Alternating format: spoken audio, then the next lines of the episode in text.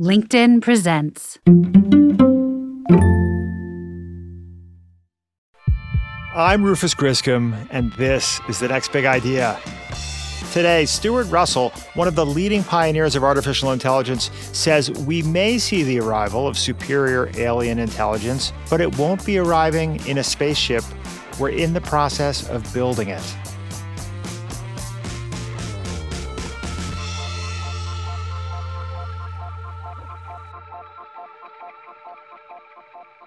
Sometimes I get fixated on something new that I don't understand. Right now, it's artificial intelligence. I'm obsessed with it, like a dog with a bone, because it feels like something we need to understand. A few years ago, AI was just a cool idea that was starting to be useful, improving language translation and recommendation algorithms. In the last year, in the last few months, it's become something else entirely. It's, it's writing code, novels, legal contracts, and powering thousands upon thousands of new venture backed startups. On the one hand, I find this AI explosion just really exciting. It reminds me of a few other times in my lifetime when transformative technologies have opened up new vistas, new playgrounds, offering potentially career transforming opportunities. Over the course of my life, I've sometimes taken advantage of these moments and sometimes I've just missed them. I'm thinking of the emergence of the first personal computers in the 70s and 80s, the advent of the internet in the 1990s, and the explosion of social media in the 2000s.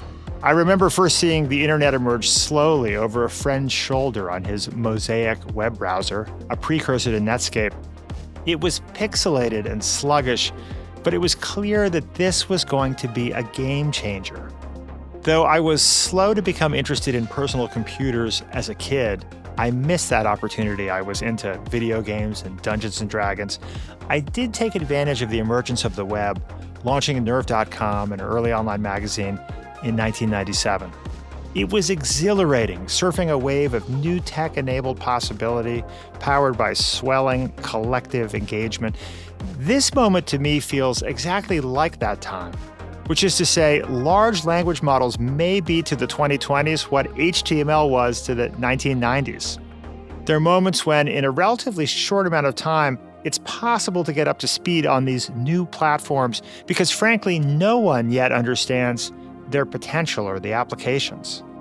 So we are pursuing it. We're developing a new set of AI powered tools for the Next Big Idea app and website.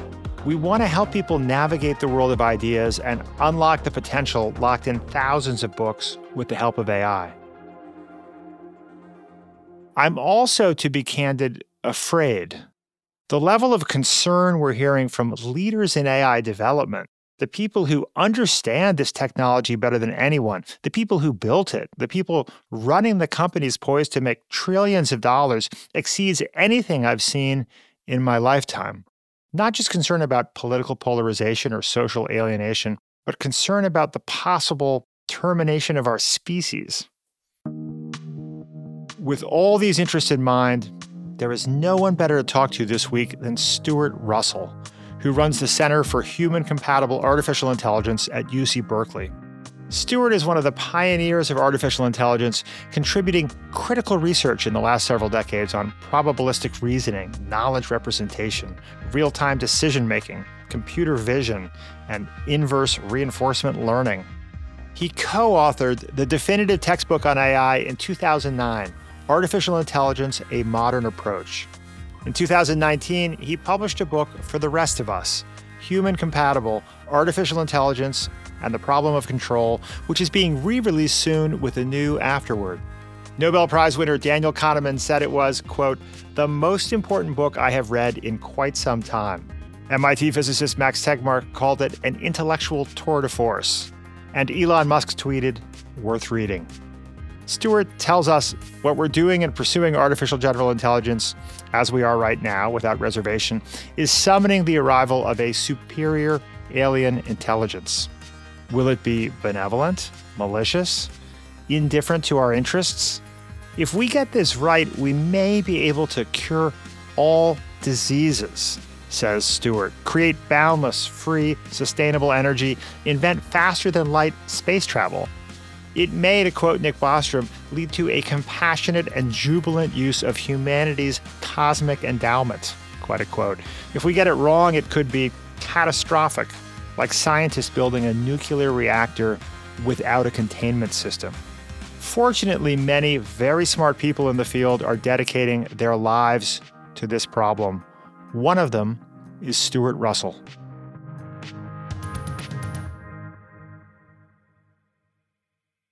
The LinkedIn Podcast Network is sponsored by TIAA. TIAA makes you a retirement promise, a promise of a guaranteed retirement paycheck for life.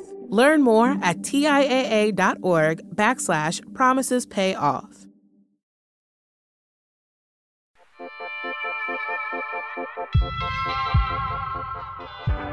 Stuart Russell, welcome to the Next Big Idea podcast. Thank you, Rufus. Nice to be here. Four years ago, in your book, Human Compatible, you said, I'm not saying that success in AI will necessarily happen, and I think it's quite unlikely that it will happen in the next few years. Are you happy to have been proven wrong? Are you frightened, or both? So, I don't think I've been proven wrong. So, when I say success in AI, there, I'm talking about the kind of general purpose AI that uh, you know that Alan Turing warned about in 1951. I think he said once the machine thinking method had started, it would soon exceed our feeble powers, and we should have to expect the machines to take control. So we're not there yet.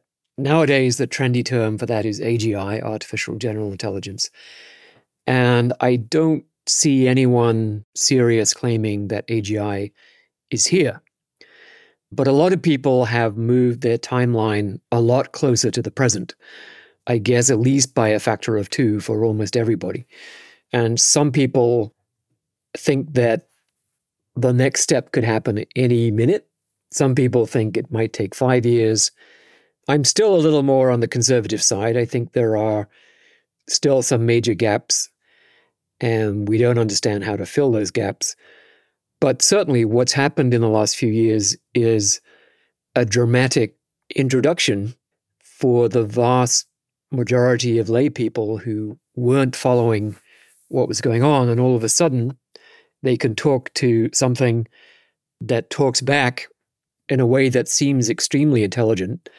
And I think actually OpenAI themselves put it quite well when they said, you know, this is not general purpose intelligence, but it gives people a foretaste of what it will be like to live in a world where general purpose intelligence is widely available for humans to access. That's a pretty good summary of the situation. Meanwhile, their partners at Microsoft uh, released a paper saying they were seeing sparks of AGI. And a number of very prudent individuals, including yourself, released an open letter calling for a six month pause on building more powerful models than, say, GPT 4. So that would suggest a sense of, of alarm. It seems that most people were somewhat surprised by the acceleration that occurred between GPT 2, 3, and 4 in the last, you know, 18 months or so. Yeah, I think that's true. And I should mention, and my publisher will never forgive me if I don't, that uh, there's a new version of Human Compatible. I think the book's just arrived from the printer, uh, so they should be available uh, any day now. And uh, the new version has a 30 page afterword where I update the book for what's happened between 2019 and 2023. And you know what's happened, uh, as as we just talked about, is quite surprising to most people and, you know, the six month pause letter was not so much if we don't stop now, catastrophe may strike in the next six months. It was more now would be a good time to figure out how to regulate these systems before it's too late. And I think in that sense, the letter was very successful. We just had the six the six month anniversary is today. Yes, I, we noted that. Amazing. Yeah. And, um, you know, I, I, I think it's true to say that, in fact, n- no system more powerful than GPT 4 has been trained and released that, that I know of. I think there are there are some other powerful systems. Falcon in the United Arab Emirates is one, but I, I don't know that they're claiming it's more powerful than GPT-4. Uh, and then Gemini at Google is another, which is more of a multimodal system. But exactly, and and, and I think the Gemini, uh, the folks at Google, I, I believe, say that the uh, that it has five times the computational power of GPT-4. Well, five times the, it uses five times the computational resources, and that part of that is because it's designed to to operate with video input. Right, right. I and, see. You know, yeah. The brain uses most of its computational real estate for video input uh, because you know because it's just a uh, an enormous torrent of data coming in, and you've got to do something with it. So it's not that surprising, but it doesn't mean that on the things that GPT-4 does, with language that Gemini is going to be more capable than GPT-4 at understanding language or, or solving problems that are presented to it in language. But we'll see. But anyway, I I don't think it really matters actually, you know, was the pause actually observed in practice or or not. The very next day, UNESCO sent out an urgent message to all member states, which is pretty much the entire world, saying, hurry up and get your principles turned into hard law legislation uh, so that we can control these systems. But meanwhile, in parallel, of course, the investment that's going into all these AI companies is just accelerating. I, I, I was just a couple days ago. I was at a at a demo day of a, of a of an AI kind of Y Combinator type entity here in New York, and everyone was building on top of mostly on top of GPT, and everyone had term sheets and countless millions flowing in, and it was just you know there, there was a gleam in everybody's eye, and it, it's um, on the one hand we do have you know serious response from government. On the other hand, there's a huge amount of excitement and investment. I remember that uh, Sam Altman had said the one thing that kept him up at night was uh, a context in which we were in a race environment and large companies were were just racing as fast as they could to out compete each other and that's precisely what appears to be happening right when you when you hear about Google's Gemini release and uh, and also just the idea that we're that thousands and thousands of companies will be building products on top of an open API for GPT and no doubt other other platforms. Um, so it, it seems that there's there, there's cause for encouragement that regulations being taken seriously, but also cause for increasing alarm, perhaps. Yeah, I think I think the the point about the investment flows is is absolutely valid. I mean, according to some estimates, it's about 10 times the size of the entire National Science Foundation budget in the United States, which is covering all of basic research and in all of science and technology except for healthcare.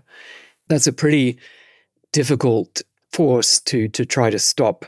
And I have to say, until recently, I sort of rejected the idea that we could simply stop AI research um, because of the incentives to push it forward. And I would say, in fact, that the computational power we already have is actually far more than we need to create human yeah. level intelligence. Interesting. Um, the reason why we haven't is because the methods we're using are extremely weak. Yes. Yeah. And this is actually a disease we've suffered from in AI from the very beginning. In fact, there was a, I suppose still is a technical phrase, weak methods. And in the 60s, that meant methods of problem solving that relied basically on brute force. And we very quickly found out, perhaps to the surprise of some, that the fact that you can make a plan that's three steps long successfully doesn't mean you can make a plan that's 3,000 steps long successfully. In fact, the methods that they had kind of topped out at five steps or six steps because weak method is exploring a set of possible futures that grows exponentially with the length of the future. So, six steps, if you had 10 choices of what to do at each step, and you're looking at six steps, then that's 10 to the power of six or a million possibilities already. And, um, you know, now our hardware is maybe uh, quadrillion times more powerful. Um, wow. But, you know, what, so what does that do? Well, that gets you from six steps up to 21 steps, right? It doesn't get you to 3,000 steps. So we actually got to, I think, forget this idea that scaling is the solution to everything because it's not. Yeah. Yeah. Um, there yeah. not enough data in the universe to train these models to function successfully in the real world unless we figure out much more intelligent ways to design the software part. Speaking to the to what's at stake here, you gave a talk in 2013 to an audience that consisted of, uh, you write, non scientists with a general interest in intellectual matters, which sounds a lot like myself, and I think many people listening. You offered five candidates for the biggest event in the future of humanity. Number one, we all die asteroid impact, pandemic, climate catastrophe. Number two, we all live forever, medical innovation.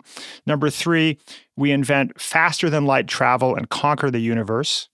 Number four, we're visited by a superior alien civilization. And number five, we invent super intelligent AI. Which of these would be the biggest event in the future of humanity and why? Well, so I, I propose that, in fact, it would be the last one that we invent super intelligent AI.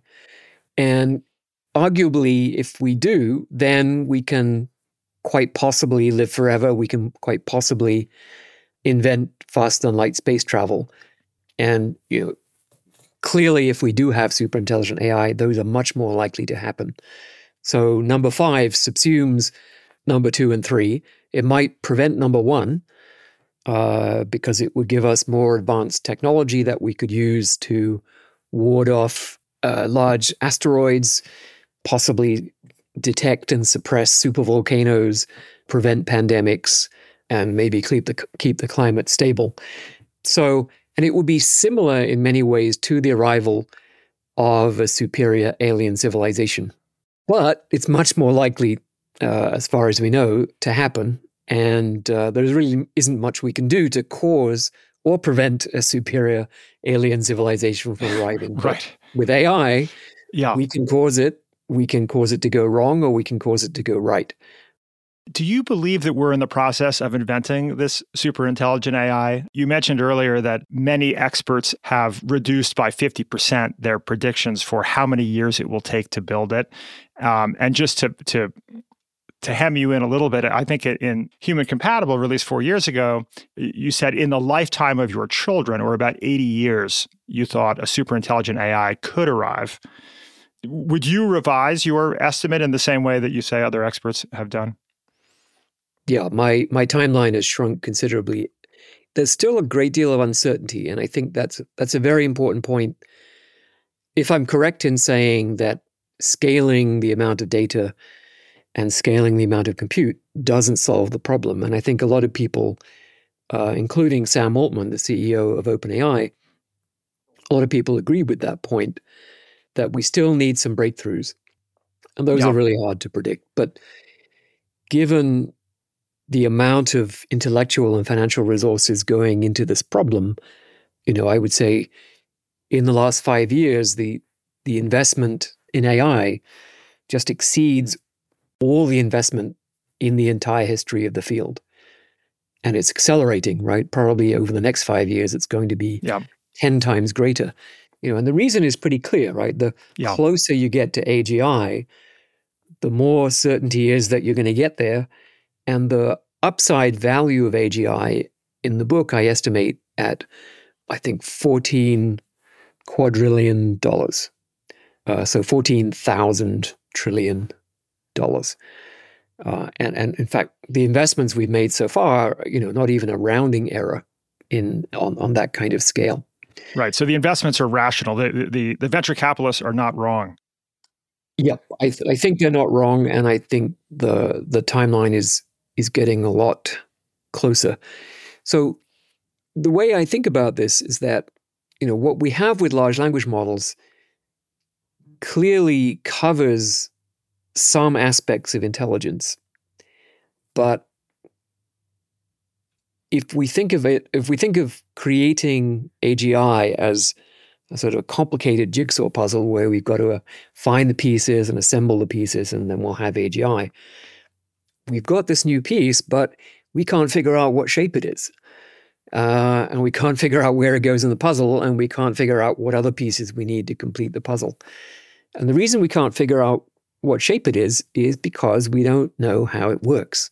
And that's that's a real problem for scientific progress. So everyone is hard at work on that. And so the reason why a lot of people think it's much closer it, is because they feel that fairly soon we're going to start to see, you know, yet more progress on, uh, you know, systems that can control robots in the real world and carry out long-term complicated behaviors like going to the shops, doing all the shopping, bringing it home, making dinner. You know, that's completely out of reach right now.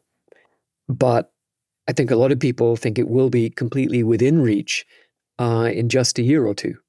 Wow. And that's uh, that's really quite shocking. Though no one fully understands how these large language models work, some people like yourself understand uh, at least some of how they work much better than I do.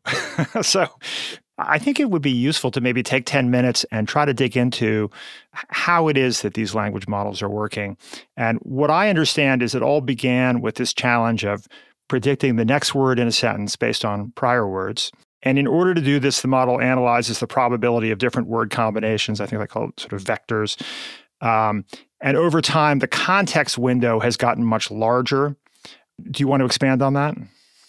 The idea of a language model is actually it, it tells you how likely it is that you will encounter any given sequence of words.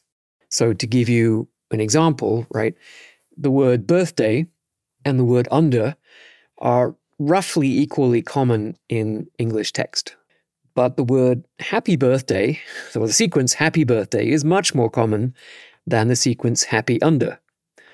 So a language model would tell you that happy birthday is much, much more probable than happy under. In fact, the, the underlying mathematical definitions of all this go back, uh, you know, 110 years to a paper by a Russian mathematician called Andrei Markov, and he actually built a language model from uh, a very well known Russian verse book called uh, Eugene Onegin. So he counted all the letter sequences in Eugene Onegin and built a big table. And then that table is the first statistical language model that we know of. So what happened was that people tried to build models where instead of just looking at pairs of words, as in happy birthday, they start looking at triples and quadruples and what you soon find is that, you know, once once you're up to quadruples, you can't actually build a complete table of all quadruples of English words for two reasons. One is you couldn't find enough storage to store that table, and the other is there aren't enough words in the universe to actually fill in the statistics of that table. But it turns out that a particular kind of network called a transformer just turns out to be particularly good at this kind of sequence representation and extrapolation.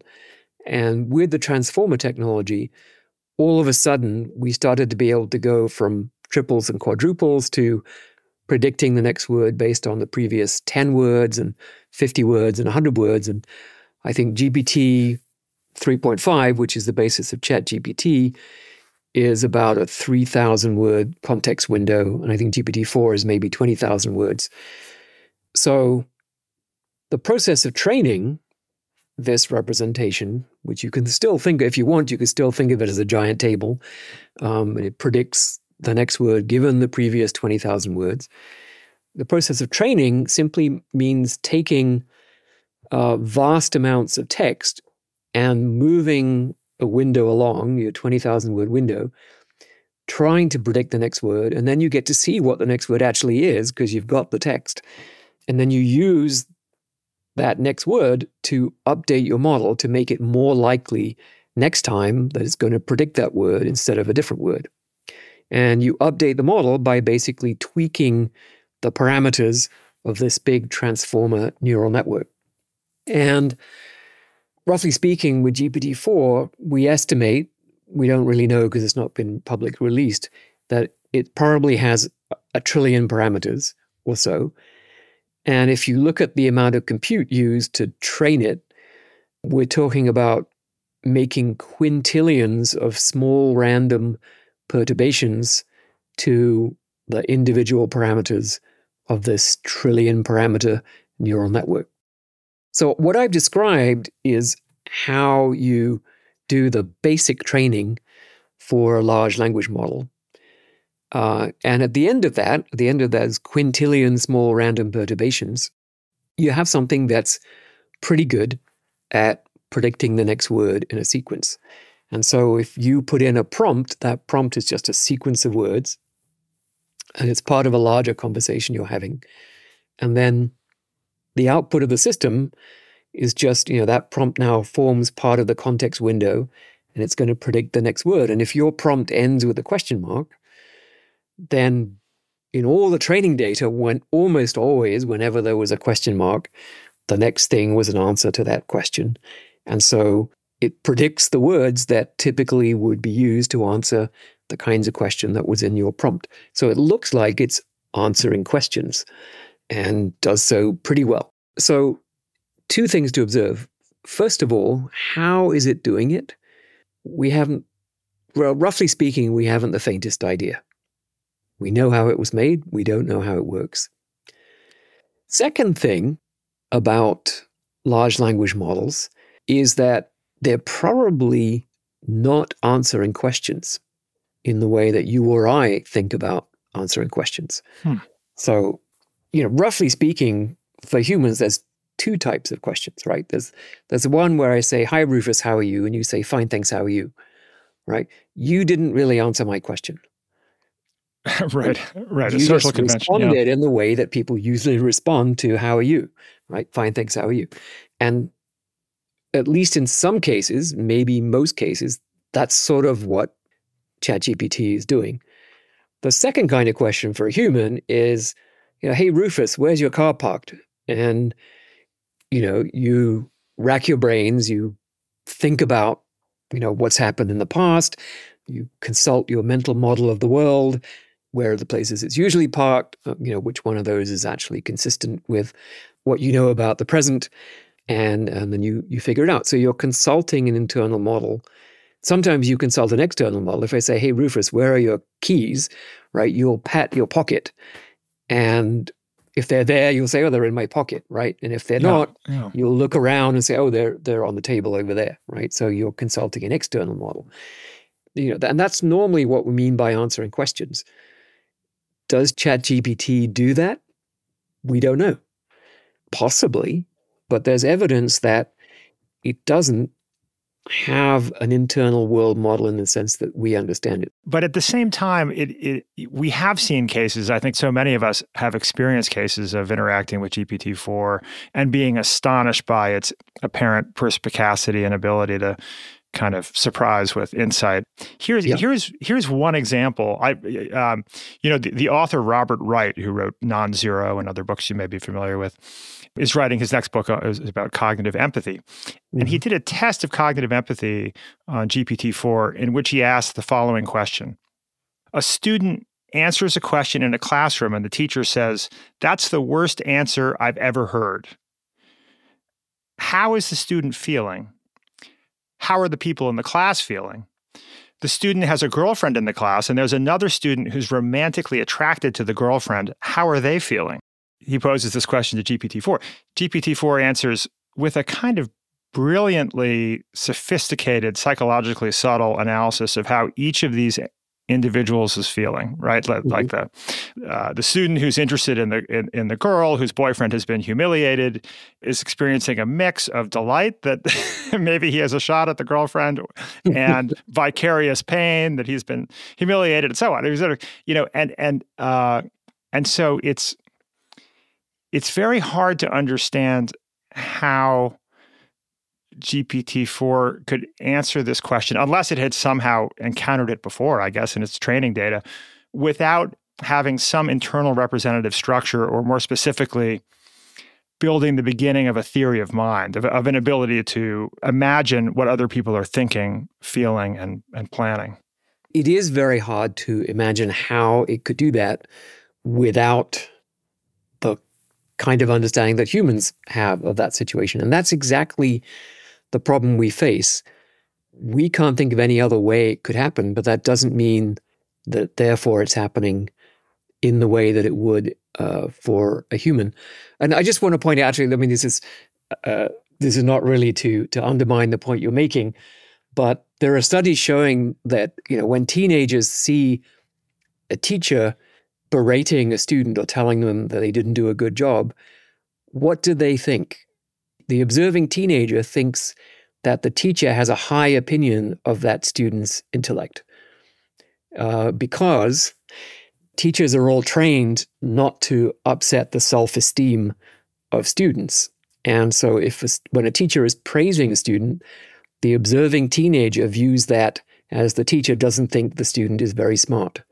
Uh, and if they're if they're abusing the student, they think the teacher has a high opinion of the student's intellect. So it might actually work differently in the classroom than than GPT-4 thinks.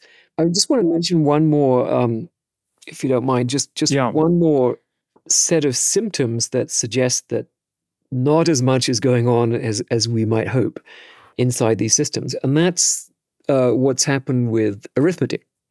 Oh yes, yes. So, you know, adding up numbers is something that you know kids learn to do at an early age, and they, you know they they need a few practice examples. You go go look at a typical um, early elementary school uh, math book, and you will see that you know for adding and subtracting and multiplying, there are you know maybe fifty or hundred training examples, and and the kids have to do those, and they get the hang of it, most of them, and yeah, the flashcards, yeah, they can do it pretty well, and they might even you know actually get an explanation from the teacher about what's going on.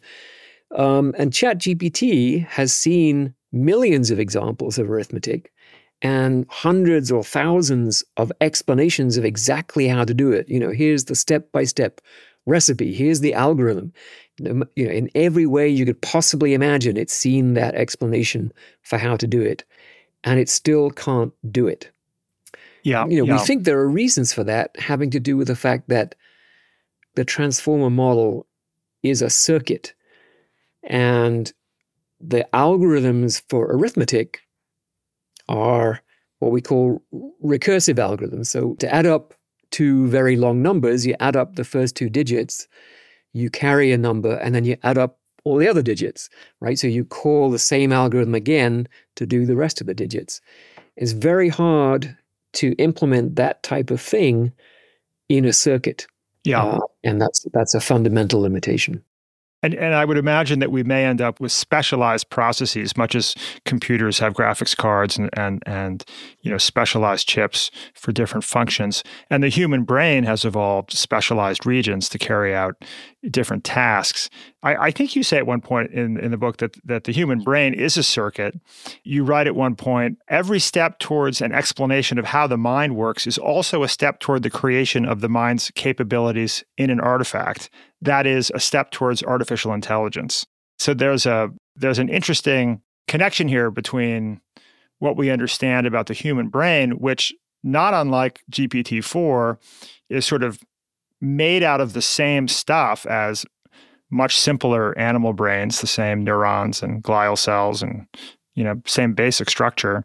Mm-hmm. But has developed we've developed these sort of emergent properties of, of of of, consciousness and cognitive capabilities that we're very impressed by.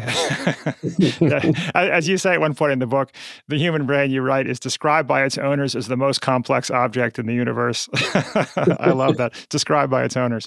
Um, but but there is a sense that at some scale of neurons right? I mean i think lizards have typically like 5 million neurons dogs 500 billion humans 86 billion Mm-hmm. And we've also evolved some specialized regions that do some special things, but that that we we do start to see these emergent capabilities at certain scales, right? And so I, I would imagine that even though there are all these limitations to the capabilities of LLMs today that you're describing, the reason that you're concerned and other experts are concerned about what we might see in the next 5, 10, 20 years is that we know that some of these problems about how they're storing information and some of the sort of clumsy and rudimentary aspects of how of how the LLMs are working mm-hmm. there are ways to solve those problems right and make and make the way they store memory more efficient. And we can expect that these problems or many of them anyway will be surmounted. Is that is that accurate? I think so. It might mean a radical rethinking of the direction that the field has been going over the last 10 or 15 years. So, circuits are a terrible representation for most of the concepts that, that you know, humans can learn quite easily. So, how, how is it that our brain, which, as you correctly point out, is, is a circuit, manages to do this? And the answer is probably that what's happened with that circuit over evolutionary time is, you know, put, and I'm putting this in a very, you know, big metaphorical quote marks. In some sense, the circuitry of our brain actually supports a higher level representation, which is more like a programming language in the sense that it's very expressive and allows us to capture these general knowledge, these general concepts uh, and patterns that are very difficult to express natively as a circuit. Interesting. Um, and and that allows us to to learn to understand language, to you know to discover physics, to learn the rules of chess and arithmetic, and and lots of other things from very small numbers of examples. So circuits can do that, but only if they are recurrent circuits, um, meaning that you know there's two kinds of circuits: feed-forward circuits and recurrent circuits. So feed forward circuits, the signal comes in one end, it goes through the layers one by one, comes out the other end. And there are no connections that connect back to earlier layers in the network. So computers as circuits like your laptop, they are recurrent circuits. And they, they need that recurrence so that they have memory and so that they can keep track of where they are in the program and, and so on. With recurrent circuits, of sufficient size, you can implement more expressive levels of representation, such as programming languages. Uh, and in fact, that's exactly what we do with our laptops. There yeah. is a recurrent circuit, and and then we have layers of representation on top of that, all the way up to uh, very expressive programming languages. So it seems that somehow the brain has figured this out, or, or there's actually a more sophisticated hypothesis still, which is not that the brain comes with that, but the brain comes with just enough so that when it grows up in the presence of other symbol using humans, uh, then it develops this capability. So, if the AI we have now has fundamental limitations, then we'll need some major breakthroughs if it's ever going to become a truly transformational technology. But if we do achieve those breakthroughs, if we're able to create super intelligent AI, what will it mean for the world? The answer right after the break.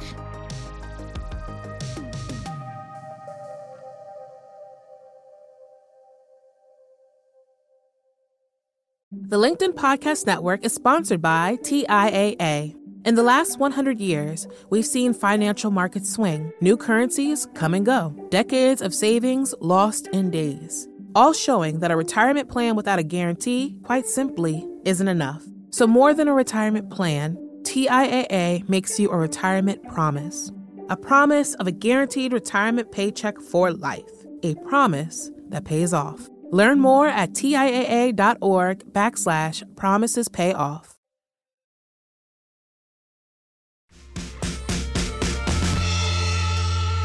You have a significant portion of the book describing the marvelous things we may be able to achieve with AI you quote Nick Bostrom, who says at the end of his book, Superintelligence success in AI will yield a civilizational trajectory that leads to a compassionate and jubilant use of humanity's cosmic endowment.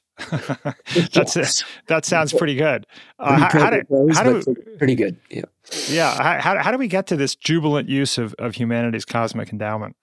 What Nick Bostrom means by the cosmic endowment is is he he's talking about the potential for the human race to expand across the universe and to basically grow in size by, by many orders of magnitude beyond the you know, relatively puny population of the Earth compared to what it could be if we occupied the galaxy and, and many, eventually many galaxies.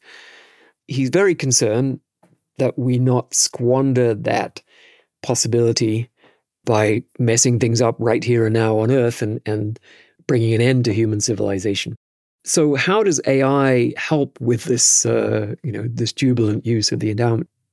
Because really, if you think about our civilization, if you think about the technology we're using now to talk to each other, you know, the houses we live in, or, you know, the, the food systems that support us, everything that makes life for many people on Earth, certainly not a majority by any means, but for many people on Earth, life is is pretty good and, and would be envied by the kings and emperors uh, of many past centuries.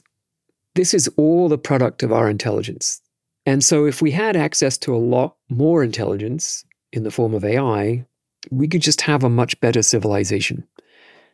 You know, and I would say that a lot of the media conversation about this seem very, very pedestrian. They, you know, Mark Zuckerberg says, "Oh, you know, we could use AI to reduce medical errors," mm-hmm, right? Mm-hmm. I mean, which is yeah. fine, very sure. important, but that's yeah. hardly, you know, a, a, you know a complete revolution in our civilization, uh, and it's not the jubilant endowment that Nick Bostrom is talking about. Yeah, it would be things more like enabling every child to have a really high quality individual tutor mm-hmm. um, who helps them become the best that they can be.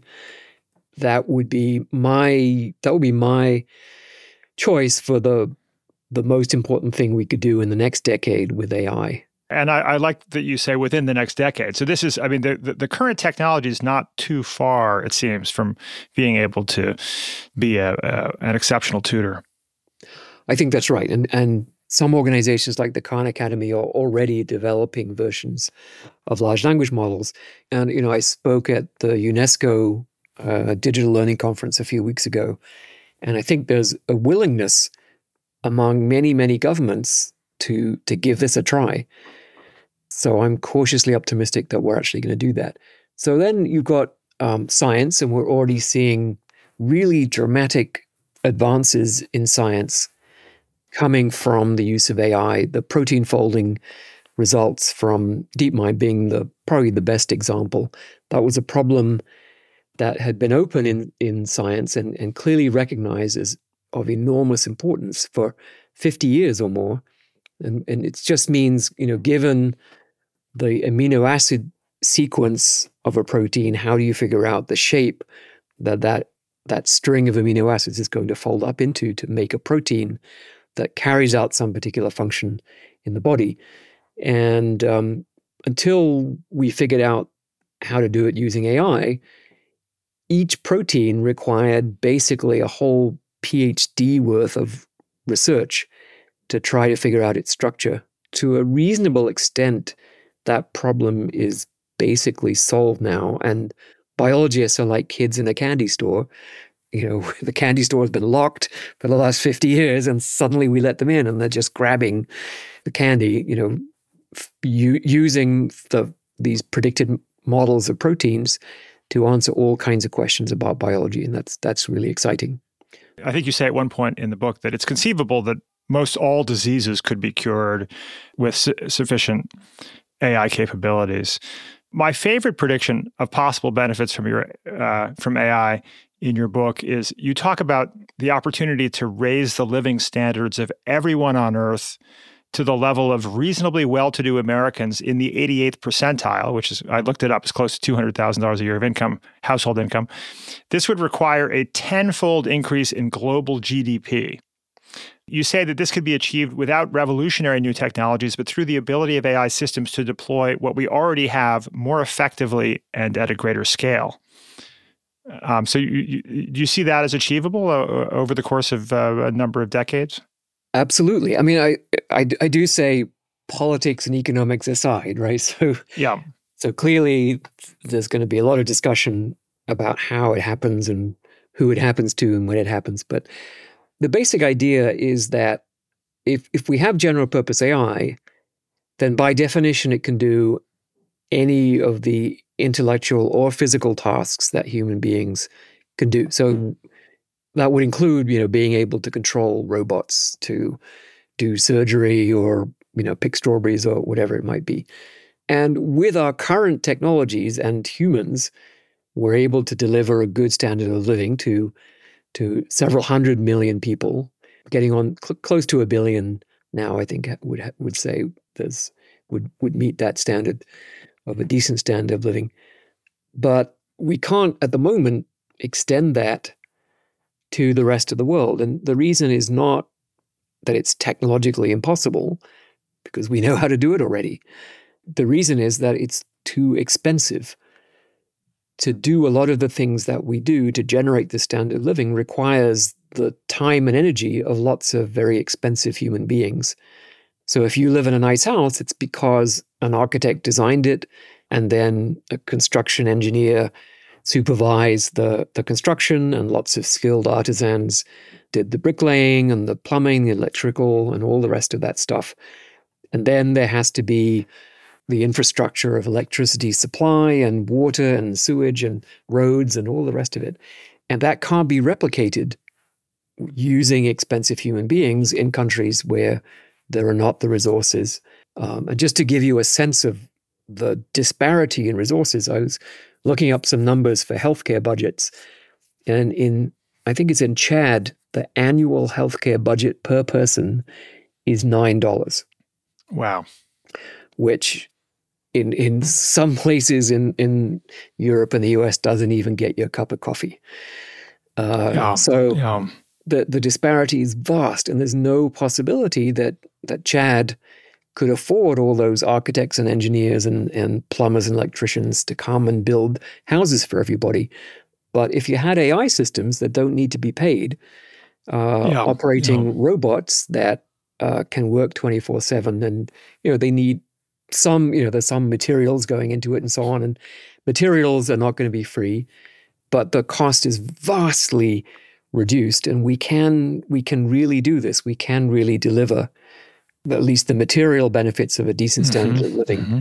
for everyone on earth of course the flip side of almost every one of the positive scenarios there tends to be a negative one. Like we, we think about like advances in understanding biology could could cure diseases, but also make it possible to create superbugs and AI assistants that could make everybody more effective and potentially happier. AI, AI psychologists could also manipulate us as you pointed out, they're often we've already seen unintended consequences from the deployment of of early stage machine learning in terms of the the Facebook and YouTube algorithms that have been surprisingly effective at capturing attention, and that has had the consequence of you write quote the resurgence of fascism, the dissolution of the social contract that underpins democracies around the world, potentially the end of the European Union and NATO.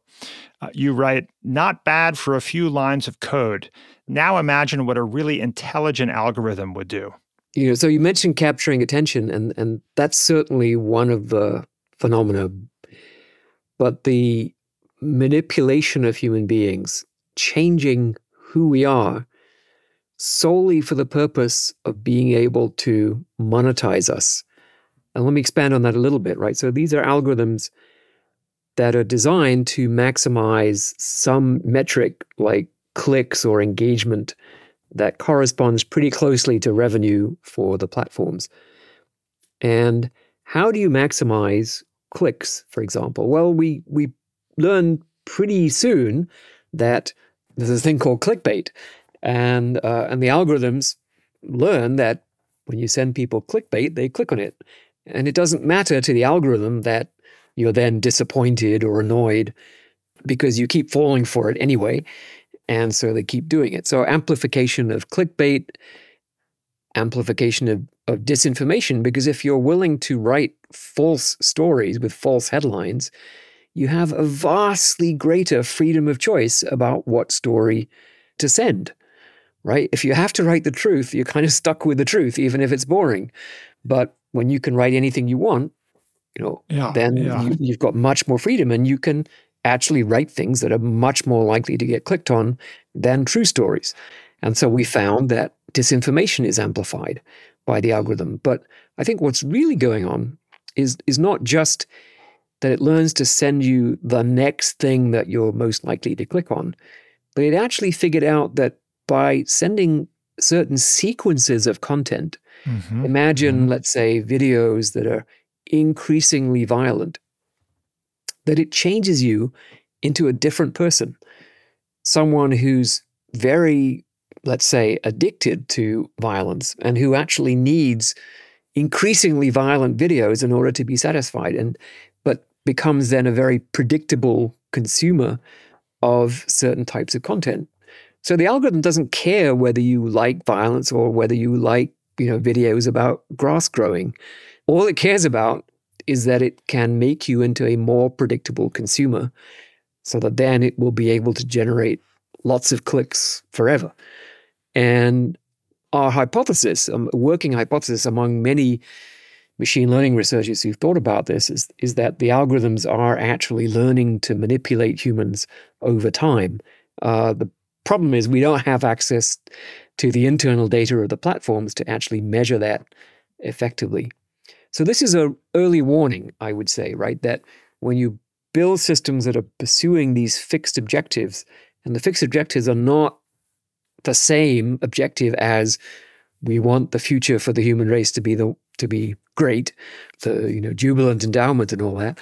Mm-hmm, uh, mm-hmm. If, if the objectives are not aligned with that, then you're actually setting up a conflict where the AI systems are harming humans, deviating from the future that we want, and as they become more intelligent, it's going to be less and less possible for us to prevent that from happening as I think of it, there are kind of two levels of threat here. There's there's there's sort of the, you know, we're going from machine learning with the goal of capturing attention, which you've seen in the in the you know YouTube and Facebook mm-hmm. algorithms that has has really destabilized uh, you know uh, our society. Um, and, and, coming next, arguably, machine learning with the goal of establishing intimacy, right? Uh, uh, you know, tailored to each individual, which could could potentially have an even higher la- level of potency uh, for destabilization. And among solutions for these problems, you you've mentioned like the importance of, of, of saying that AI should always identify itself as such, which I think of as AI cowbells. right? We like we, we should always know when we're interacting with AI, yep. um, which, which, I think the EU has has passed regulation to that effect, but that's not has not yet happened in the U.S. Yep, I mean that's that's a I would say is there a bare minimum warm up exercise for legislators, yes. right? Just remind yourself, you know, wake up those long unused regulatory muscles. At least, yeah. at least yeah. give us that right. right. Um, that there will be clear identification. But as you say, you know, a system can identify itself as an AI system, but still be incredibly good at developing yes. that intimate personal relationship with you to the point where you may actually exclude humans from your social circle because humans don't give you as much positive feedback and good vibes. And the AI system is very good at making you feel good about yourself and, and all the rest of it which isn't intrinsically bad, but it's I, I think it is intrinsically bad on a social scale if humans start separating from each other. And we have to be really careful about that. Right. So I think one could also say not only should they identify themselves as AI, but they should av- avoid both sort of superficial aspects like the nature of the voice, uh, you know, perhaps a, a, yeah. you know, a virtual appearance, uh, that it looks exactly like a human being, and also maybe some of the psychological manipulation, uh, which is more difficult to define. But I, I think we we need to start figuring out what is and what is not okay for AI systems to be doing to us. Yeah. And and as you say, you've been working on this this question of how we address the alignment problem. How do we keep AI aligned with our interests? Because there's a certain set of problems that you, you know uh, that could be highly destabilizing that we've been discussing that are conceivable just with the technology we already have. We already have deep fakes. We already have misinformation. We can expect those things to accelerate. But if we imagine the emergence of superintelligence, as you point out, there's not a great track record of more intelligent species treating less intelligent species in a way that benefits the less intelligent species over long periods of time, right? Or, so, or, more to the point, there's not a good track record of less intelligent species controlling more intelligent yes, species. Uh, precisely, right. Forever, which is what we need to have in this case.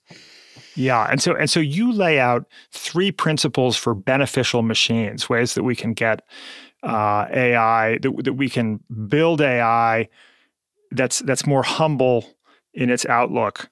Do you want to share those?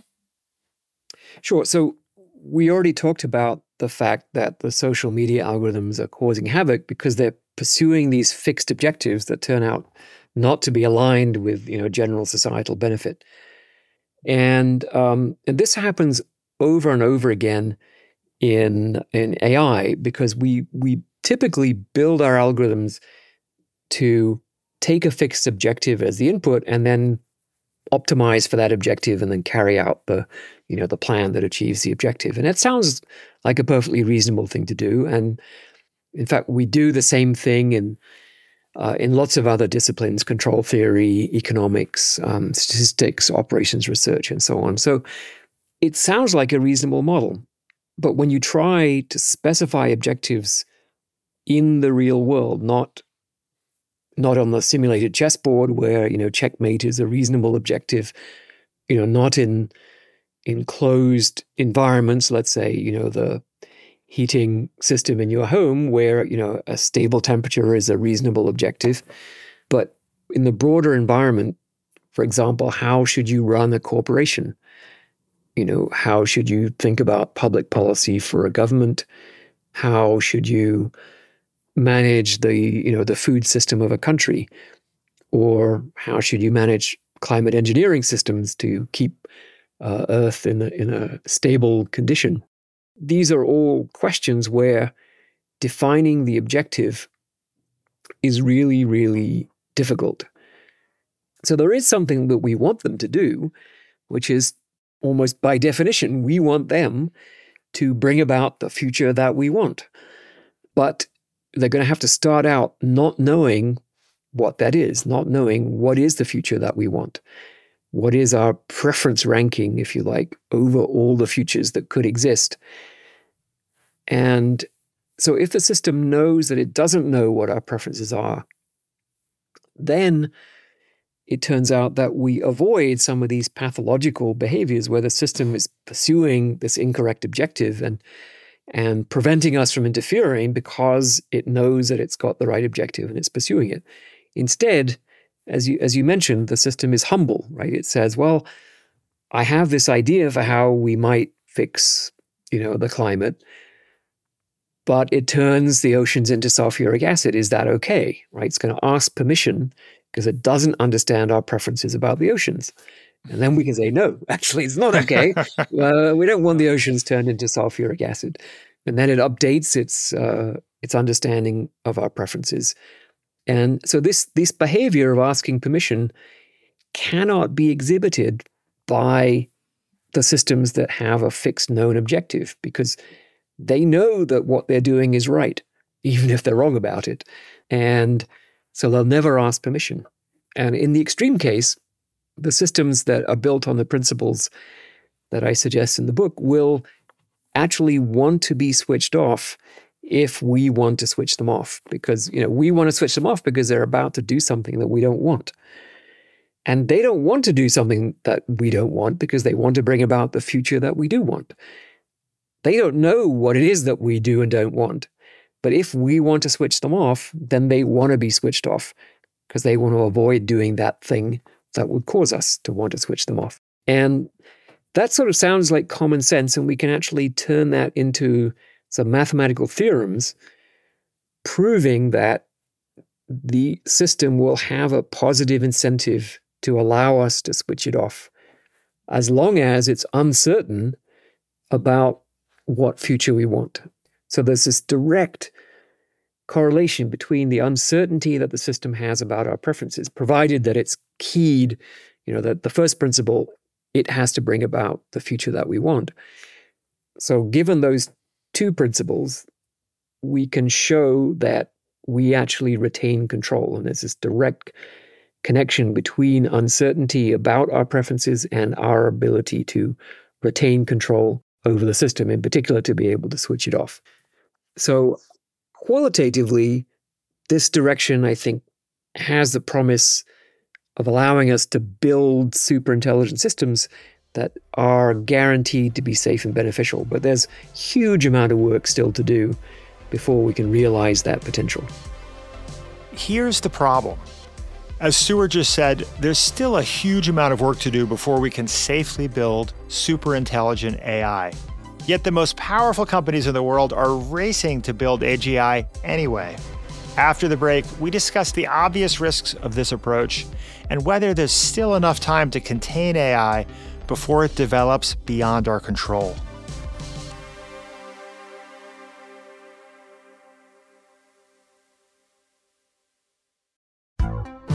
Hi, I'm Tomer Cohen, LinkedIn's Chief Product Officer. On my podcast, Building One, we dive deep into what it takes to build great products. Recently, we had Zach Perret, the CEO of Plaid, and he shared about his struggles building a financial app for consumers and how he was able to turn it all around with a critical pivot. Take a listen. I personally couldn't resonate as much with the consumer set that we were trying to reach. I just didn't have that level of empathy.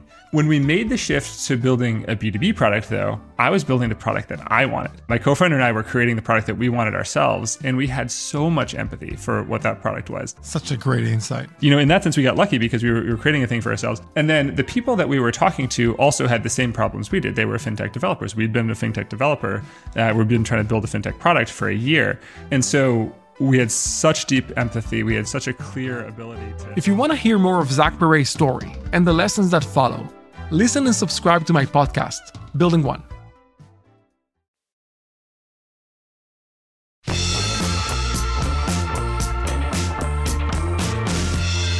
You've said that we should not build AGI until we've already figured out how to contain it. AGI being artificial general intelligence, superintelligence. Yep.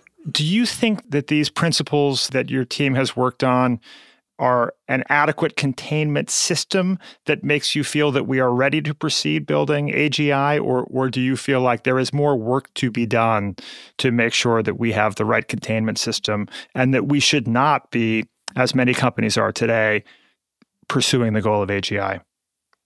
I absolutely think we're not ready. What we're doing now with large language models is sort of analogous to saying, you know, okay, we know that we can generate nuclear energy by collecting together large amounts of enriched uranium. Yeah. Uh, yeah. And, and sometimes it blows up in, in the form of a huge nuclear explosion. And so we figure, okay, yeah, we, we probably going to need some type of method of containing it, but we don't know what that is yet. So let's just start collecting the enriched uranium, put it in a big pile, um, and then we'll figure out how to contain the explosion, right? It's just the the wrong order to do things. Yeah. And and you know, interestingly, when Leo Szilard, who I, I talk about a bit in the book, he's he's the person who figured out how to generate nuclear energy. He figured out the idea of a nuclear chain reaction that was mediated by neutrons. And that was the key idea that led to the nuclear age. And it gets kind of actually uh, almost made invisible in the Oppenheimer film. Um, he does appear briefly, but in fact, I think he's really the person who had the idea. And he had the idea crossing the road, right? And and by the time he got to the other side of the road, he'd already started thinking about how do we contain this nuclear reaction so that we can get useful energy out without having a huge explosion. And he actually patented contained nuclear reactor that but you know the following year 1934 before wow.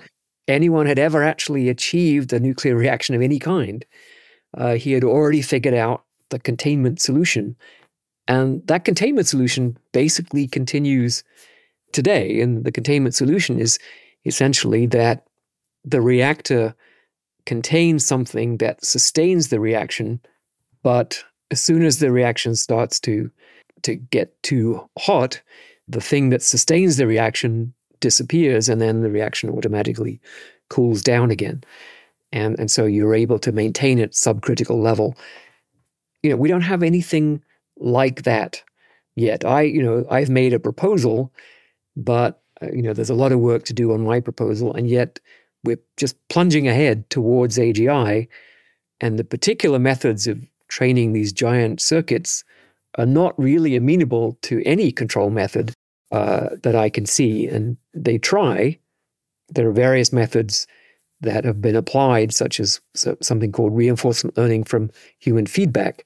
Mm-hmm. Um, but it's really papering over what is fundamentally an unaligned uh, AI system that is very unpredictable and uh, you know may even be pursuing some internal objectives and we don't even know what they are. So that's the situation we're currently in. So we're a bunch of uh, we have a bunch of nuclear scientists plowing forward with uh, detonation without having built containment containment uh, uh, capabilities. Uh, this is pretty alarming. And as you point out, the majority of the problem of of building nuclear reactors is the containment and is the safety. It's it's like more than fifty percent of of the job uh, of of of executing that. And, and and we should have that approach as we think about building AGI. You've said. Um, the history of AI has been driven by a single mantra the more intelligent, the better. I'm convinced that this is a mistake. If you had a magic wand, would you halt the progress of AI today? Would you what what would you do if you were in a position to make make the the, the call for the world? So I, I think it's extremely hard to halt research on AI.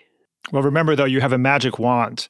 Well, well, if I, if I really had a you know a magic one as opposed to just yeah, being yeah. supreme overlord of the earth, uh, I I would say there there is this upside, you know, this huge upside for AI, and if I could wave my wand and guarantee that the AI systems we build would be safe and beneficial, I would do that. And here, but here's an interesting point: if it's the case that there is not a beneficial form of coexistence between humans who are likely to remain sort of roughly the same as we are now, uh, and AI systems that are arbitrarily more capable than us.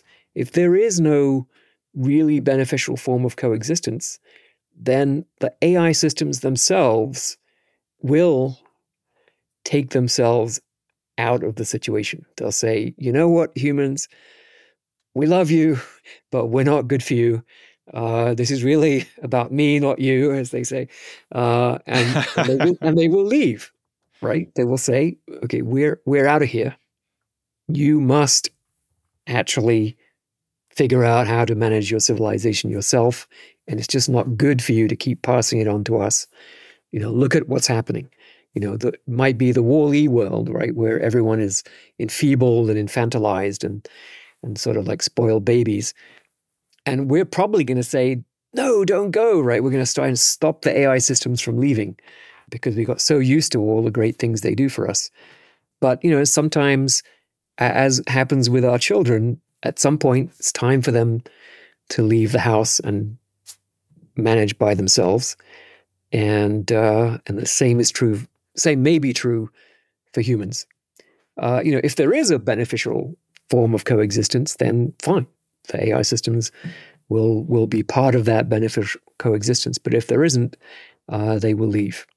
Uh, yeah, to end on an optimistic note, we do have a history of, of, of, successfully regulating dangerous technologies, as you pointed out. We've done it with, with nukes, cloning, cars, and and and you've uh, laid out a, a, sensible roadmap here to do it with with AI. Thank you, Stuart, for being with us today. It's it's been a, a fascinating conversation. Thanks, Rufus. I really enjoyed it.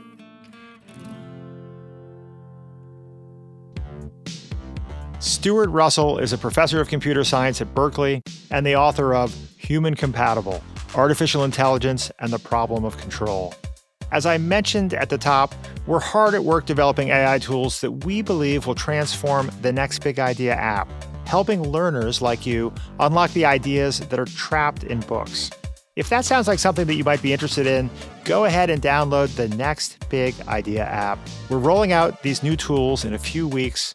In the meantime, if you download our app now, you can hear the conversations I've had about AI with Kevin Roose, David Chalmers, Steven Johnson, and Cade Metz. And the best part, all you have to do to access this treasure trove of knowledge is go to your App Store and search for the next big idea. If you like this show, recommend it to a friend. And if you really like this show, leave us a rating and a review on Apple Podcasts, Spotify, or wherever you listen. Today's episode was produced by Caleb Bissinger, sound designed by Mike Toda. If AI does take over the world, we hope our computer overlords will still let us make this show with the team at the LinkedIn Podcast Network because we love working with them. I'm Rufus Griscom. See you next week.